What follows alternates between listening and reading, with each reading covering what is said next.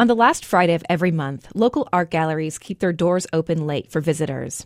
This is what's known as Wichita's Gallery Crawl, visiting one gallery after another, taking in as much art as possible, and all free to the public. The museums participate at times, and so do local restaurants and coffee shops. But navigating Final Friday is a challenge, and you have to know where to go. Not every gallery is open on Final Friday, and venues are located all over town. Most galleries can be found in Old Town, on Commerce Street, or in the Delano District, but some of them take a special effort to seek out.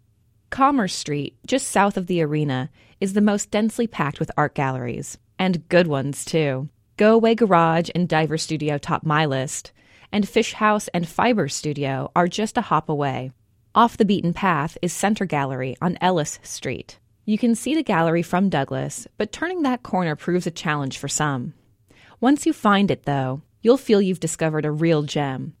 I find the best way to stay current on Final Friday is to join the email list run by City Arts. They will pass along information from a variety of arts organizations so that you can stay up to date on Final Friday and other interesting events around town.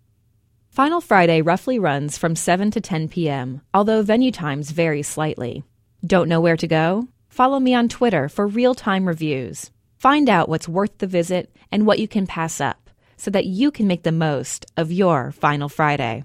For KMUW, I'm Lindsay Herkimer.